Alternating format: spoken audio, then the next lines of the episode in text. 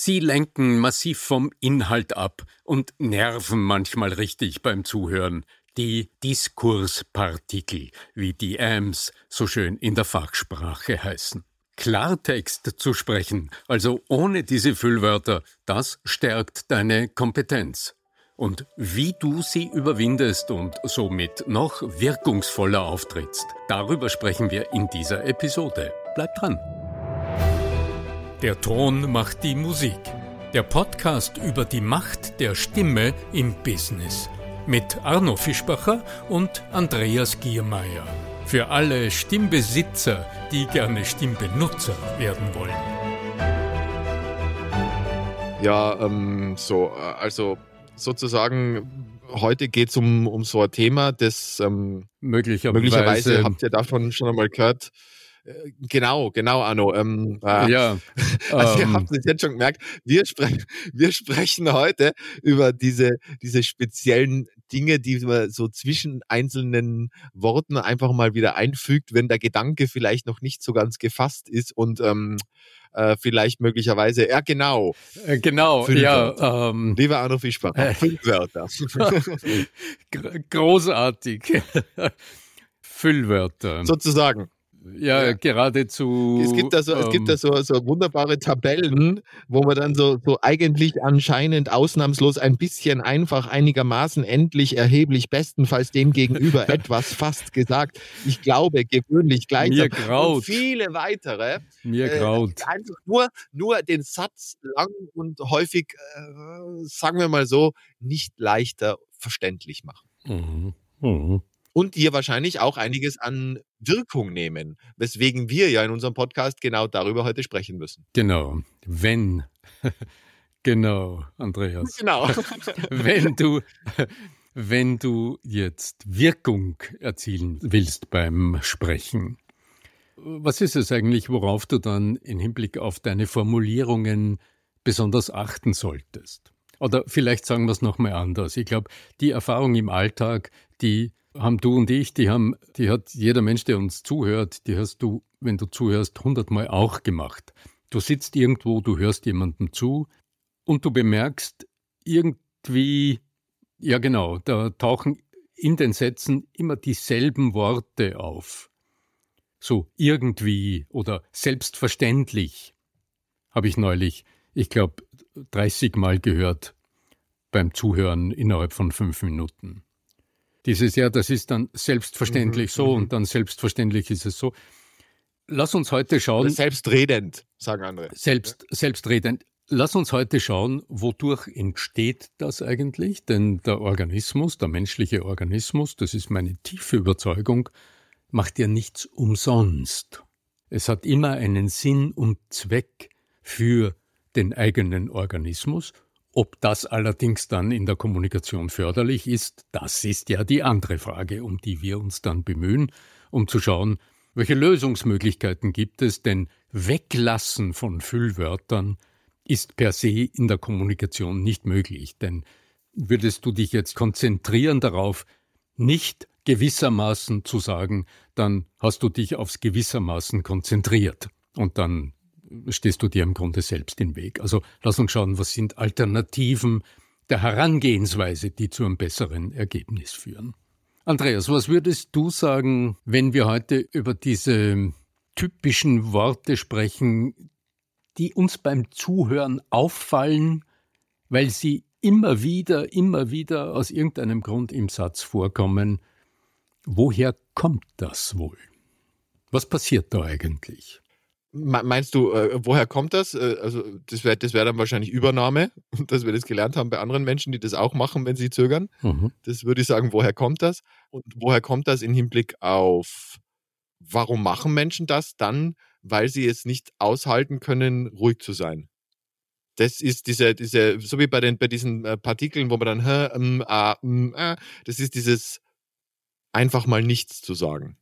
Mhm. Ich glaube, mhm. dass, dass das einer der Hauptgründe ist. Und es könnte sein, dass es tatsächlich auch zu einer Erhöhung der Denkleistung führt. Es gibt ja so Theorien, die, wir haben uns ja wissenschaftliche Studien auch schon angeschaut in diesem Podcast, wo Ähnliches festgestellt wurde, dass durch das Sagen solcher Partikel, also das ähm, äh, tatsächlich auch der, der, der Denkprozess äh, beschleunigt werden kann oder ver verstärkt werden kann, wobei jetzt nicht weiß, wo jetzt da Henne oder Ei liegt. Mhm. Ja, das ist dann so die Frage. Das wären so meine, meine Annäherungen ja, an, das, ja. an das Thema, ja. Wobei natürlich die Wirkung, die Wirkung eher dahingehend ist, dass wenn zu viele davon also ein äh, gewisses leichtes Maß äh, scheint sogar positiv zu sein, wenn man Oliver Niebuhr, den du ja auch schon interviewt hast, zweimal glaube ich mittlerweile, mhm. wenn man dem glauben darf und seinen Studien, dann scheinen eine gewisse geringe Menge dieser Partikel sogar zu einer Erhöhung des Charismas, also des, des, des wahrgenommenen Charismas zu sein. Und ab einer bestimmten Menge wirkt es dann halt einfach nur mehr unsicher. Mhm. Mhm. Ich mag mal gern zwei Situationen gegenüberstellen und dann schauen, ob wir aus dem Vergleich unter Umständen eine Erklärung herausfinden. Denk dir eine ganz normale Unterhaltung, zwei mhm. Menschen reden über etwas, beide sind im Nehmen uns vielleicht am besten, nehmen wir vielleicht am besten irgendein privates Thema her. Zwei Menschen unterhalten sich miteinander. Wie oft, schätzt du, würdest du in so einer ganz durchschnittlichen, freundlichen, plaudernden Unterhaltung diese sprachlichen Platzhalter, sowie eigentlich oder in dieser ganz normalen Unterhaltung würde ich sagen, hörst du nicht sehr viele solcher sich wiederholenden Platzhalterworte. Und ich gebe dir eine zweite Situation als Gegensatz dazu. Vermutlich korreliert es auch ein gewissen Maß mit Aufregung. Ja, ganz genau. Dass du unter Aufregung, unter Anspannung. Mir ist gerade eine Situation äh, in die Erinnerung gekommen. Ich höre äh, sehr gerne Ö1, also den, den Sender Österreich 1, äh, Wort- und Musiksender des österreichischen Rundfunks. Ich sitze im Auto und höre Mittagsjournal, das ist die einstündige Nachrichtensendung, in der immer wieder durchaus ausführliche Interviews mit Experten zu unterschiedlichen tagesaktuellen Themen geführt werden. Und ich kann es jetzt nicht einmal mehr zuordnen, wer es war und zu welchem Thema gesprochen wurde, aber es war ein, ein Mann mit offensichtlich großer Expertise am Telefon, interviewt vom Host äh, der Sendung, der unzweifelhaft irgendwo unter Strom gestanden ist. Und ich kann mir das gut vorstellen. Du bist von vielen, du wirst von vielen Menschen gehört. Du bist ja als Experte geladen und du siehst dich jetzt, hm, du siehst dich herausgefordert, in dieser kurzen Zeit, die da zur Verfügung steht, so in 30 Sekunden ein komplexes Thema irgendwie für die Menschen aufzubereiten und verständlich zu formulieren. Und gleichzeitig. Ja, eben. Und gleichzeitig bist du aber Experte. Denn du willst es nicht vereinfachen. Du willst ja auch äh, alles richtig sagen. Und es war unüberhörbar, der Sprechdruck, dem dieser Mensch äh, ausgesetzt war. Es war eine gewisse Hektik in der Sprechweise. Und er hat nach Worten gesucht. Und in dem Moment ist mir äh, bewusst geworden, dass ich denke, es war das Wort selbstverständlich. In, in jedem zweiten Satz wenn es nicht zu tief gegriffen ist, kam das Wort selbstverständlich und noch ein anderes dieses, äh, dieser Füllwörter vor. Es war unüberhörbar und es war so, es, äh, also ich, ich habe interessiert hingehört, weil mich die Thematik interessiert hat, aber die Anspannung und gleichzeitig auch der überhöhte Selbstanspruch des Sprechers war deutlich wahrnehmbar und gleichzeitig auch ein gewisser Mangel an Fähigkeit, sich umgangssprachlich, also sich gut und flüssig auszudrücken. Es hat seiner Expertise nicht gut getan. Also wäre ich ein Veranstalter, ich würde ihn zum Beispiel nie auf ein Podium einladen, so wie ich ihn gehört habe bei einer Veranstaltung, weil das würde ich meinem Publikum nicht zumuten wollen, selbst wenn er ein hochdekorierter Experte ist, was er ohne Zweifel war stellt sich natürlich die Frage, wie kann man es besser machen? Es ist eine subjektive Interpretation natürlich, ja. Das ist immer subjektive Ein Eindrücke, die wir gewinnen, ja. Und Expertenzuschreibung, also es wirkt natürlich, wenn jemand immer nach Worten zu suchen scheint, mhm. wirkt es stammelnd zum Teil, mhm. wirkt es laienhaft. Das könnte man schon, also bei Professoren sagt man dann dieser, dieser verrückte Professor, der irgendwie versucht, Gedanken zu finden. Und auch die Sprechgeschwindigkeit spielt dann damit rein. Ja. Mhm. Mhm. Wenn, wenn Menschen zu langsam sprechen, wirken sie auch häufig unsicher mhm. und wenn sie schneller sprechen, wird ihnen insofern da mehr verziehen. Mhm. So zumindest die, die Forschung dazu. Mhm. Ja. Mhm. Wobei äh, hier ein Punkt, weil du von Sprechgeschwindigkeit redest, hier auch ein, äh, ein Punkt ins, ins, Treffen geführt werden kann, den du zuerst erwähnt hast. Die Angst vor dem, also der, der Horror vacui, die Angst vor der Stille, die ist äh, besonders ja, ja. auf der Bühne. Horror vacui, das ist geil. Also die, die, die, die Angst vor, vor einem kurzen, vor einer kurzen Stille beim Sprechen, ist in der Vortragssituation genauso wie bei Online-Meetings, wenn du vor der Kamera bist und die anderen nicht hörst und siehst, aber natürlich auch bei Interviews ein, ein, ein echter Widersacher. Denn das ist ja das, was zu Sprechdruck führt und dann hörst du keine Sprechpausen mehr. Die, die, die Kompetenz des Sprechers unter anderem erkennst du aber daraus, dass er dir Zeit zum Nachdenken gibt, also dass er dir Zeit zum Verantworten er oder sie dir Zeit zum, Ver zum Verarbeiten des Gesagten gibt. Und wer gehetzt weiterspricht, lässt ja deutlich wahrnehmen, dass er oder sie damit beschäftigt ist, es richtig zu machen und das mindert wieder die Kompetenz oder, wie unser guter Oliver Niebuhr sagen würde, das Charisma. Ja, Charisma oder Charisma, da sind wir noch wieder an dem Thema. Aber das ist ja andere. Das ist ja anderes, ja, mein Lieber. Das ist eine andere Frage. Ja. Ich möchte an der Stelle ganz gern hinweisen, dass wir uns sehr, sehr darüber freuen, wenn ihr uns bei Spotify bewerten wollt, weil wir kriegen immer mal wieder auch private Nachrichten, dass euch euer, unser Podcast sehr, sehr gut gefällt. Und es freut uns natürlich auch, solche Nachrichten zu lesen. Und wir freuen uns noch mehr in, in dem Zusammenhang darüber, wenn ihr das auch bei Spotify oder bei Apple Podcast in Form einer Bewertung öffentlich kundtut, denn, denn nur dadurch können uns auch andere Zuhörerinnen und Zuhörer finden und mhm. wir freuen uns noch mehr, die Episoden weiterhin zu produzieren, weil es ist doch ein relativ großer Aufwand, den wir da leisten, euch da kostenlosen Content zur Verfügung zu stellen und freuen uns sehr, sehr, wenn das da draußen auch dementsprechend hilfreich ist euch dienen kann. Mhm, ja. Da freuen wir uns wirklich mhm. über eure Rückspielungen. Auf, auf, Spotify äh, ist es übrigens seit äh, einiger Zeit möglich, auch einfach Kommentare zu den einfach zu den einzelnen Episoden abzugeben. Ach, wie ähm, schön. Ja, das äh, kommt jetzt vermehrt herein. Freue mich sehr darüber, weil das sind ganz tolle Rückmeldungen, aus denen wir natürlich auch lernen. Und äh, das erlaubt uns ja auch immer wieder äh, zu wissen, was in euren Köpfen vorgeht, in deinem Kopf vorgeht, wenn du zuhörst. Gib uns also durchaus Rückmeldung. Wenn ich zuerst sehr kritisiert habe, dass jemand also ein, als Expertin, als Experte gestresst spricht und dadurch eigentlich die eigene Kompetenz unter, unterminiert, eigentlich die, jetzt sind wir genau beim Thema, gell? eigentlich die eigene Kompetenz unterminiert. Also eigentlich, äh, ja. Lassen wir das eigentlich mal weg, die eigene also? Kompetenz unterminiert. Was kannst du denn tun, damit du im Sprechen auch sprachlich eloquent wirkst? Sozusagen. Ja. Also eine einfache Möglichkeit dazu ist. Auf, auf, den Punkt hinsprechen, auf den Punkt hinsprechen. Einer der Qualitätsmerkmale guter Sprecher ist tatsächlich manchmal, die sagen dann, und das ist dann der Wortlaut, der spricht ja richtig druckreif. Mhm.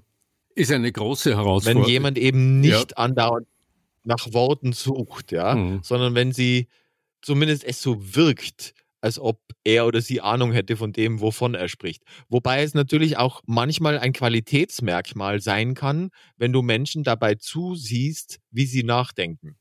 Mhm. Das ist jetzt, wie gesagt, es ist natürlich völlig kontextabhängig, weil beispielsweise in Interviews ist es für mich ein Qualitätsmerkmal zu sehen, dass mhm. jemand sich tatsächlich Gedanken macht und da auch solcherlei Äußerungen wie Irms oder eigentlich und ah, so diese, diese, diese Partikel mit einstreut, weil das zeigt mir, dass er sich tatsächlich anstrengt, um mhm. Mhm. zu Erkenntnissen zu erlangen oder gelangen, die vielleicht, die vielleicht so zuvor überhaupt noch nie bei ihm stattgefunden hatten. Im Vergleich jetzt zu einem, der mir dann seine Presseaussendung, die, die ihm sein Pressesprecher vorliest. vorher zurechtgelegt ja. hatte, ja, ja. einfach mhm. wieder runterspult. Genau.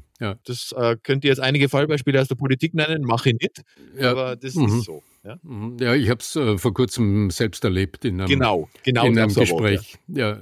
das dass mein Gesprächspartner so, als würde er von den zugeklappten Augenlidern seinen vorbereiteten Text, also quasi seinen Marketingstandard ablesen. Und was wir dadurch auf der anderen Seite wahrnehmen, ist eine große Beziehungslosigkeit. Also nicht die, bereit, die, die nicht vorhandene Bereitschaft, Fatale Chance. zuzuhören, Chance. weil aus dem wird kein Gespräch. Die Voraussetzung des Gesprächs ist so oder so zuzuhören. Weil es mir immer wichtig ist, auch ein paar ganz handfeste praktische Empfehlungen mitzugeben. Ich habe in Kürze wieder, ähm, stehe ich vor einem sehr erlesenen kleinen Personenkreis mit einem Kameramann in dem Fall an meiner Seite, mit der großen Kamera auf dem großen Stativ, dass es auch ordentlich Eindruck macht auf die, auf die versammelten Führungskräfte. Und wir werden uns der Frage widmen, wie gehst du in kritischen Situationen, wenn etwas schiefgegangen ist im Unternehmen, wenn ähm, irgendwo Druck auf das Unternehmen ist und du als Führungskraft dich äußern musst, die Kamera schon auf dich gerichtet ist, das Mikrofon dir entgegengestreckt wird. Wie reagierst du auf die oft sehr zugespitzten Fragen deiner, deiner, der Journalisten, mit denen du es da zu tun hast? Mm, und ich werde, ich werde ganz sicher auf ein sehr einfaches Instrumentarium verweisen. Wenn du eine knifflige Frage gestellt kriegst und das Publikum hört zu und du spürst, dass du es richtig machen willst, steig aus diesem Vollzugsdruck, aus diesem Druck, es richtig zu machen, für einen kurzen Moment aus, hör gut zu und fühl dich nicht unter Druck gesetzt, aus der Pistole geschossen zu antworten. Speziell in der mhm. Mediensituation mhm. heute ist es ja so, dass selten ein Interview live gesendet wird. Ich nehme selbst an, dass bei diesen Nachrichtenformaten im Mittagsjournal im österreichischen Rundfunk, dass zumindest ein guter Teil der Telefongespräche vor der Sendung geführt wird. Die werden nicht live geführt, weil die die, die Gefahr, dass technisch irgendetwas nicht funktioniert, dass die Telefonleitung, äh, du weißt schon, dass irgendwo das Handy ausfällt oder so viel zu groß ist für eine so prominente Live-Sendung. Das heißt aber mit anderen Worten, es gibt überhaupt keinen Grund der Welt, aus der Pistole geschossen zu antworten, wenn der, der Interviewer denn die Frage abschließt und das letzte Wort sagt.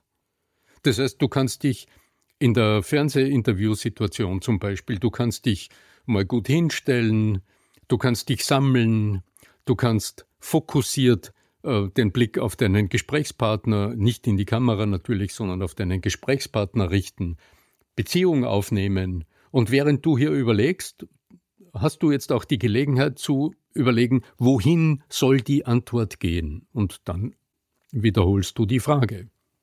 Ein, ein, ein ganz schöner Aspekt, der mir, also als Interviewender, äh, ta tatsächlich oder als Interviewenden immer wieder positiv aufgefallen war, ist, wenn Gesprächspartner dann solche in Anführungszeichen kleinen Floskeln fallen lassen, wie das ist eine gute Frage. Mhm. Das freut mich, dass du das jetzt fragst. Weil das ist auch ein, ein Mittel, ein Stilmittel, um einerseits Zeit zu gewinnen, um diesen Denkprozess durchführen zu können und andererseits aber auch noch dem anderen ein Kompliment mitgeben. Mhm. Mhm. Hat mich damals tatsächlich gefreut. Ah, okay, ja, der, ja. der, wertschätzt das, was ich Wenn, frage. Wenn's ein, ich nehme ähm, sowas natürlich gerne. Ja, wenn's ist großartig, wenn es so kommt.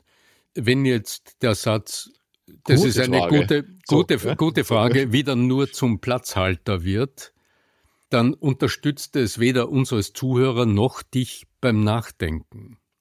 Wird, wenn du ein rhetorisches Mittel einsetzen willst, dann bleib doch noch kurz bevor du selbst ans, ans, ans Sagen gehst, bleib doch noch kurz beim Zuhören und quittiere das, was der andere gesagt oder gefragt hat, mit einem kleinen Nachsatz, der das, also Papagei.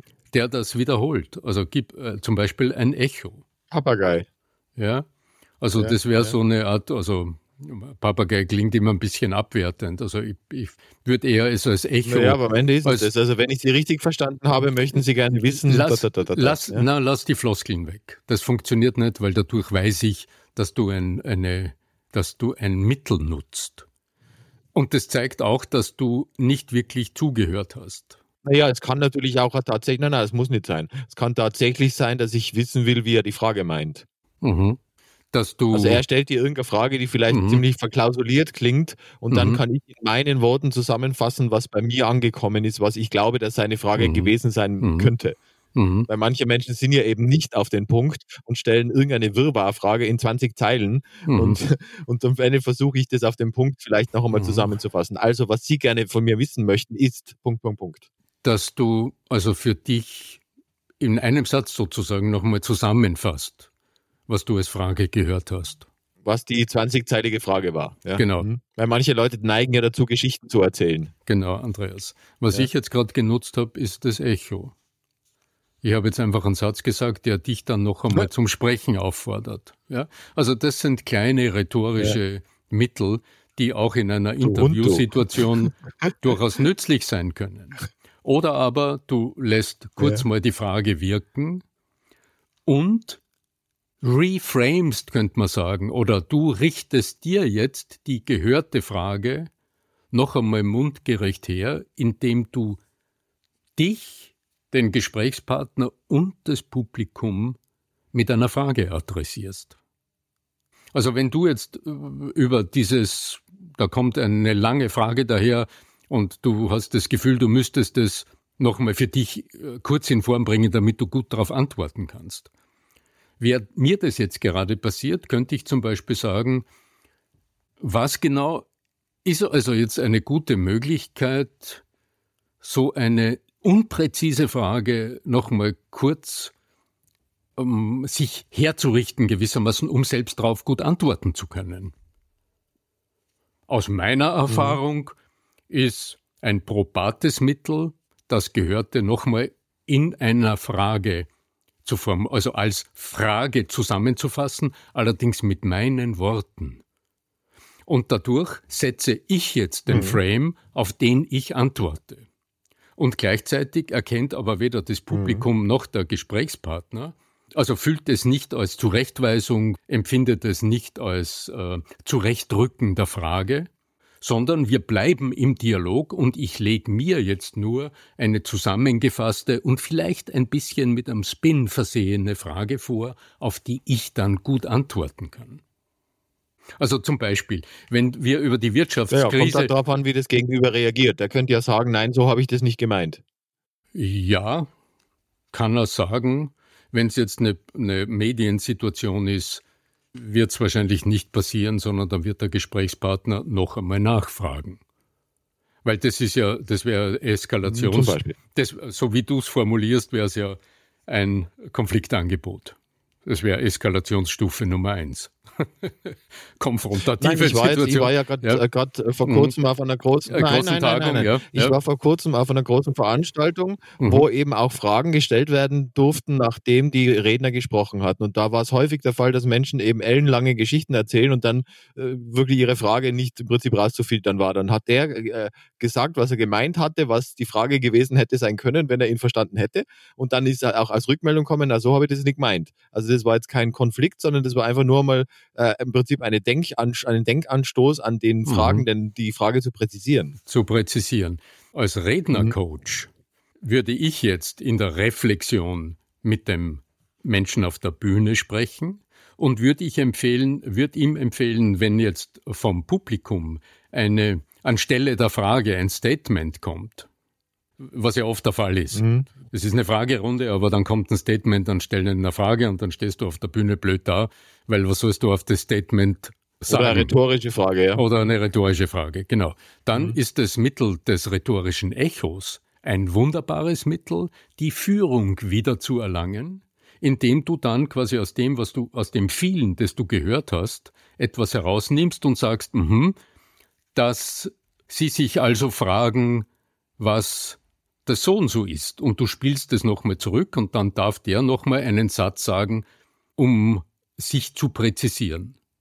dann hast du aus dem Blickwinkel des Publikums die Situation gewonnen, hast auch Zeit gewonnen, darüber nachzudenken, was du dann gescheites antworten kannst und hast die Führung in der Situation übernommen ist ein Mittel, das mhm. super subtil ja, ja. funktioniert. Das bräuchte es manchmal. Ja, und ähm, oft mhm. auch diese unbeholfene, da entstehen oft so unbeholfene Momente, wo dann der Mensch im Publikum, der eigentlich ja Gutes will, aber nur nicht weiß, wie er es formulieren soll, blöd dasteht. Also eigentlich äh, sich selbst beschädigt mhm. durch die Wortmeldung und das Führungsstarke an so, einem, äh, an so einer Vorgehensweise ist, dass du als Redner dann die Stärke, die Größe beweist, den anderen nicht dumm dastehen zu lassen vor dem Publikum. Und das macht dich auf der Bühne natürlich größer. Mein Lieber, dann ja. Äh, bedanke ich mich für die ausführlichen Einführungen in die Arbeit des bewussten Anwendens von Wörtchen, die vielleicht nicht unbedingt notwendig sind, um einen Satz präzise ans Ende zu bringen, aber vielleicht Worte sind, die es uns ermöglichen, unsere Sprache besser zu formen und äh, besser zu verwenden und im Verbalen auch nicht wirklich schädlich sind. In der schriftlichen Sprache kann man nochmal darüber sprechen, ob nicht äh, so manche äh, Texte entzerrt werden könnten, dadurch, dass man mhm. solcherlei, auf solcherlei Wortkonstruktionen verzichtet. Aber ich glaube, insbesondere in der verbalen Sprache ist es manchmal sogar eine, eine Verbesserung. Ja. Mhm. Ich würde tatsächlich so sagen. Ja, ja es ist, es ist sowas wie tatsächlich. Weil das Wort tatsächlich hätte jetzt auch weglassen können. Aber es ist einfach eine Verstärkung des Gesagten, dass sie sagt, es ist tatsächlich so. Ja? Es, es ist ein Kit äh, in der Beziehung, weil es den Ausdruck stärkt. Also es zeigt deutlicher, Und die Intonation kommt noch mit dazu. So ist es. Ja. Die Intonation kommt noch mit dazu. So, ich nehme jetzt nur das Fallbeispiel, dieses tatsächlich so ist. Ja? Mhm, ja. Genau, dann betonst du das Nachfolgende. Ja, was die Schrift, das Schriftliche betrifft, da kannst du heute ja auf die KI vertrauen und einen gegebenen Text einfach mal in ChatGPT einfügen mit der Bitte, doch diesen Text äh, mal etwas zu, äh, wie soll man sagen, herzurichten. Straffen zu straffen und ChatGPT tut das gewohnheitsmäßig ganz brillant.